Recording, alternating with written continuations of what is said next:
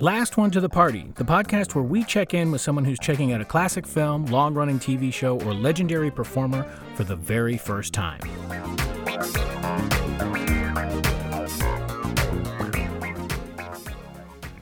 Get me yellow take one.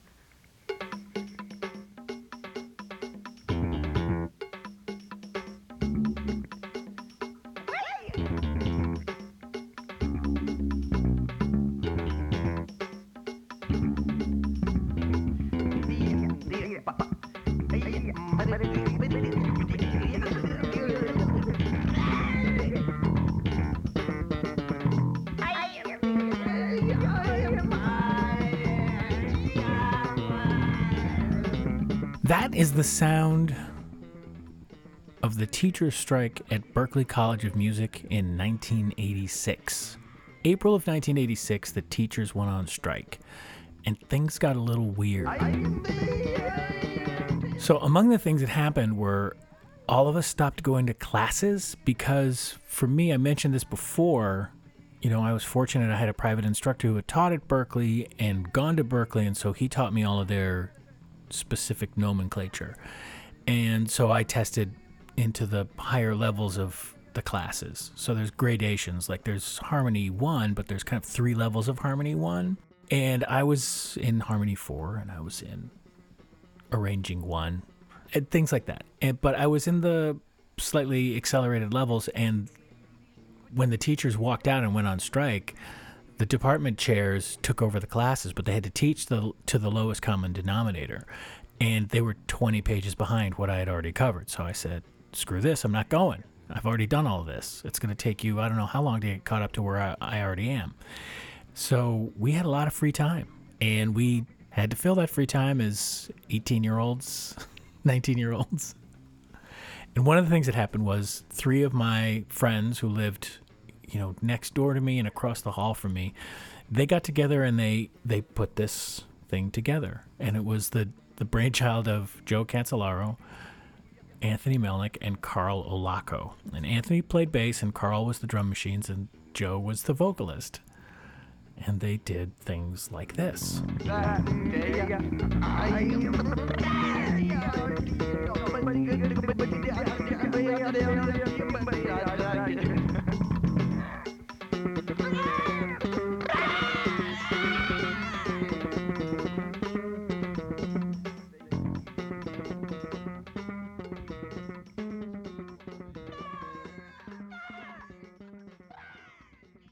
Joe was they were all three of them were kind of audacious and over the edge in terms of what they would talk about. They would just do gross out things and absurd things and one of the things that started before the strike was we had to do this listening and analysis class that took place in the performance center and it was the entire incoming class sitting in this in, enormous 900 seat hall and they would play stuff for us and describe it for us. And you know i was an extreme jazz snob and they played black dog by led zeppelin which i had loved. I had bought all the led zeppelin albums and i listened to them all to death and they talked about how listen to how jimmy page is stretching the time. And in my mind he was inebriated under the influence of something and unable to keep good time and that's why that thing stretches and pulls the way it does.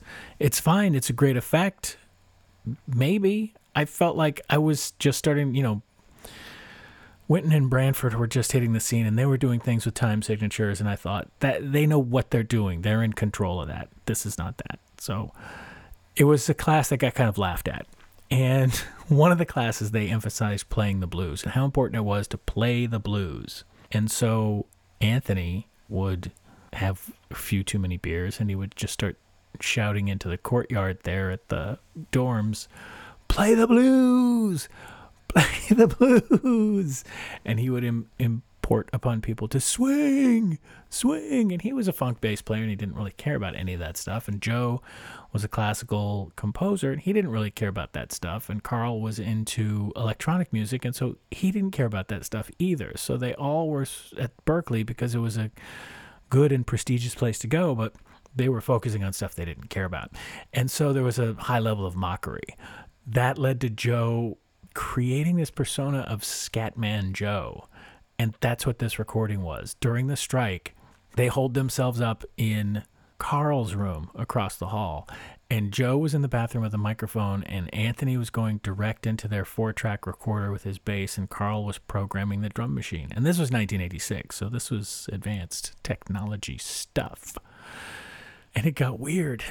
And I liked it from the beginning, and it's marks that time period indelibly for me.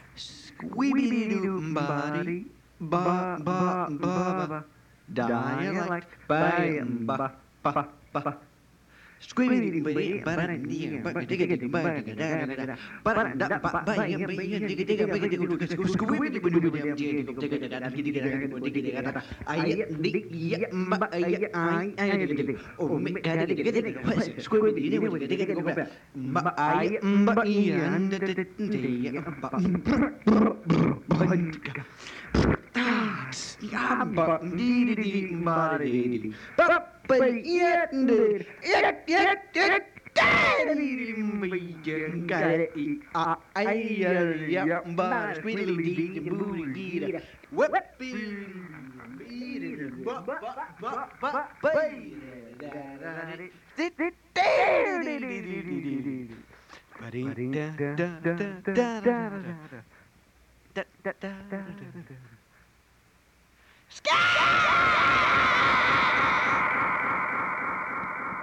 Then a little bit later, there was a guy who was hanging out with us uh, who went there but didn't pay to live in the dorms, I think.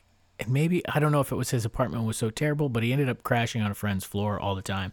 And his name was Fred. I don't remember his last name. I once ran into him in New York like five, six years after we graduated. Really nice, really friendly, so great. But he was also a lunatic at the time. Like, of a piece with Joe and Anthony and Carl, just a madman. And so Joe, Joe had had Fred do this duet, and Joe calls it Scatman and Harry Ape.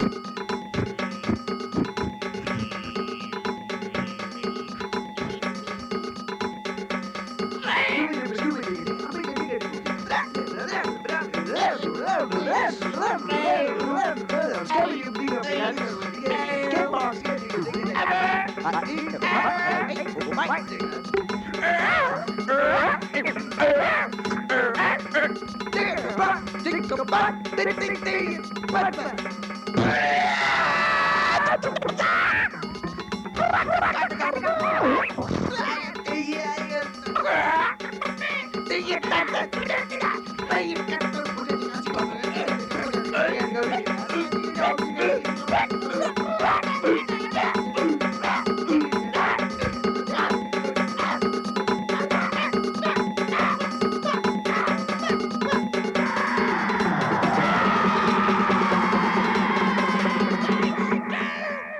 things also got weird during the strike because we were so bored and at loose ends, and you can only practice so much before your body physically gets tired of the act of playing a saxophone or practicing a piano or guitar or whatever it is. And across the street, across Mass Ave, at what was then a store 24, they were selling squirt guns, and they looked like Uzis. They were black and they looked exactly like Uzis, and we all got one and we started playing kind of a capture the flag kind of a game after hours in the dorms. And we had teams. Joe and I and Carl were on a team. Anthony did not play because he thought it was ridiculous, rightfully so. And we played against guys from another floor, and we would hunt each other after hours in the dorms. Just nuts. Nuts. And then uh, after that, Joe arranged to play Dungeons and Dragons with a. Uh, Vietnam War theme. So we would go on these missions during the Vietnam War to blow something up or rescue a prisoner of war. So c- crazy things like that made you crazy. And then suddenly the teachers are on strike and you're like, I don't know what to do anymore. And so you start playing uh, with Uzi squirt guns at 1 and 2 a.m. in the morning. and you start playing Dungeons and Dragons that are set in Vietnam. And you get together and you record stuff like this.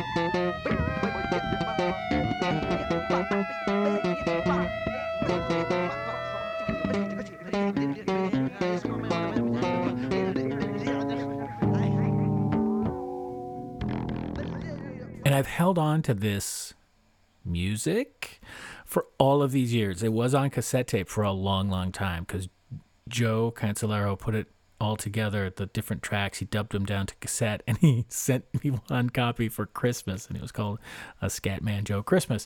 And there was two tracks and, you know, there was more weirdly disturbing lyrics and songs on there. One was about a guy that was in the dorms who was not very bright, and it was titled Big Stupid, and the guy's name. Well, what's up, Jenny?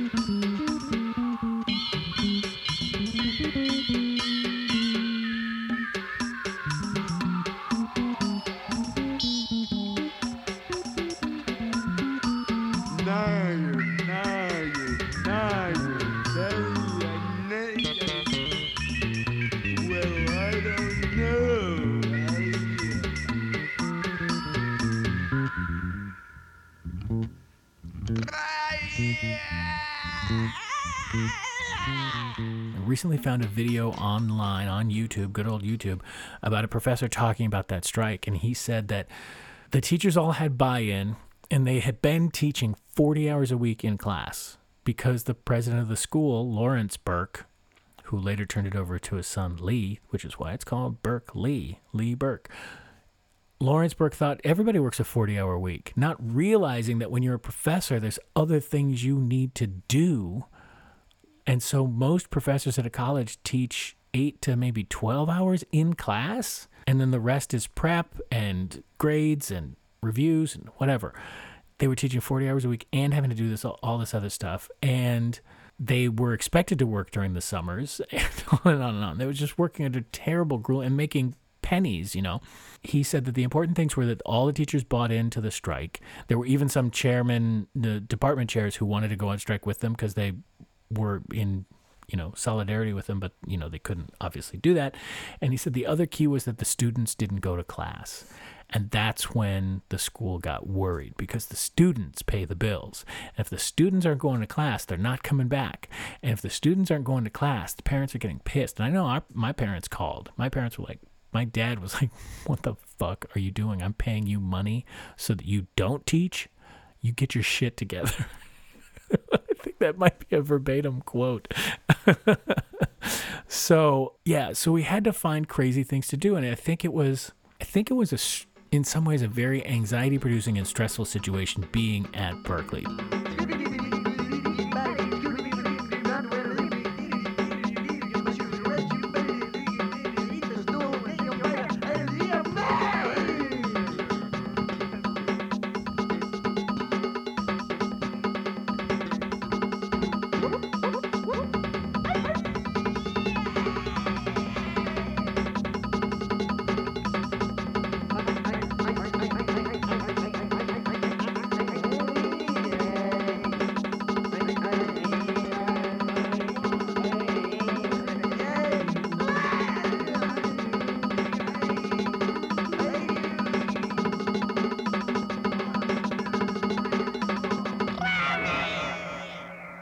Now, this progressed to the point that Joe put up a poster for a supposed recital of their music. And uh, I have a copy of that too. And so uh, that that'll be in the promo on the on the uh, Instagram page, so you can see what everybody looked like in the '80s.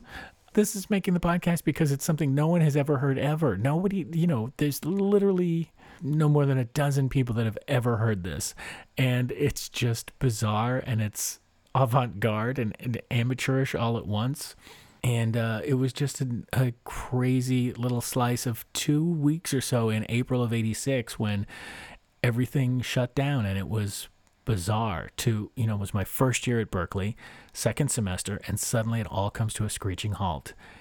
and it's like I don't, I don't understand this. I'm three thousand miles away from home, and there's nothing to do, and it's cold outside. And side note, I was not prepared for the cold Bay Area kid thought, well, my, my leather zip up jacket will be fine and my sneakers will be fine.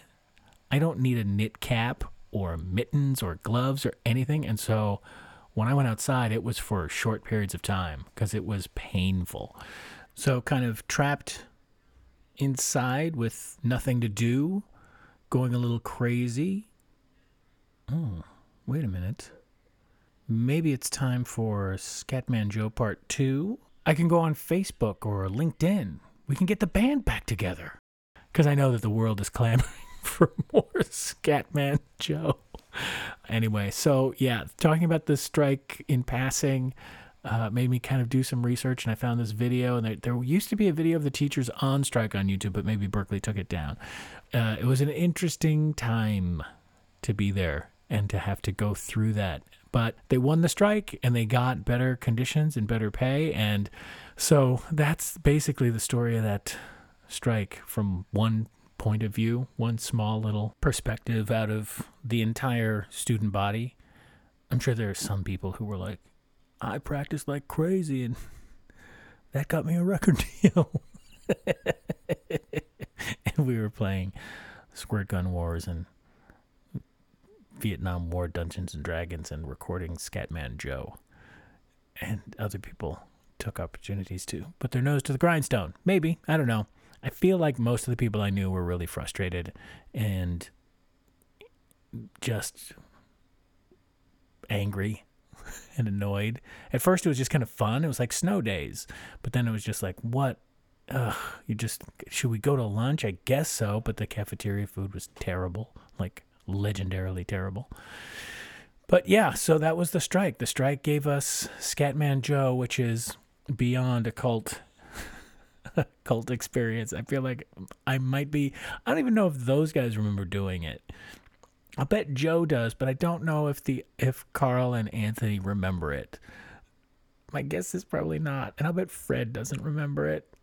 Nor, nor should they.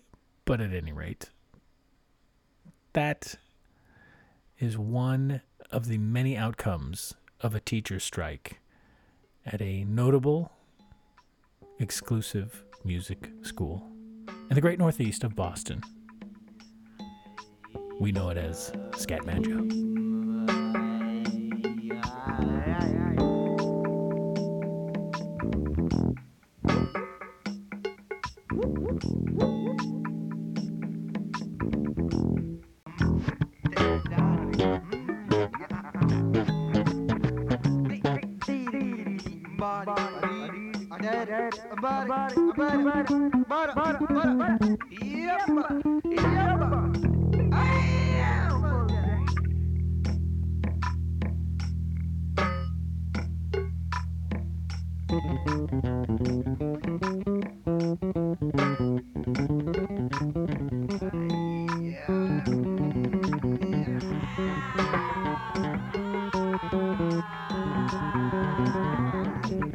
If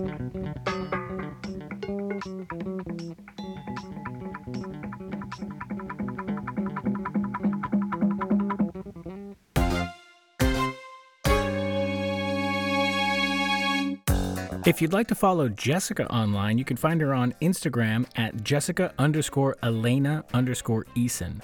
And Elaina is E L A I N A. Jessica underscore Elaina underscore Eason. You can follow me on Instagram at James underscore Eason underscore music.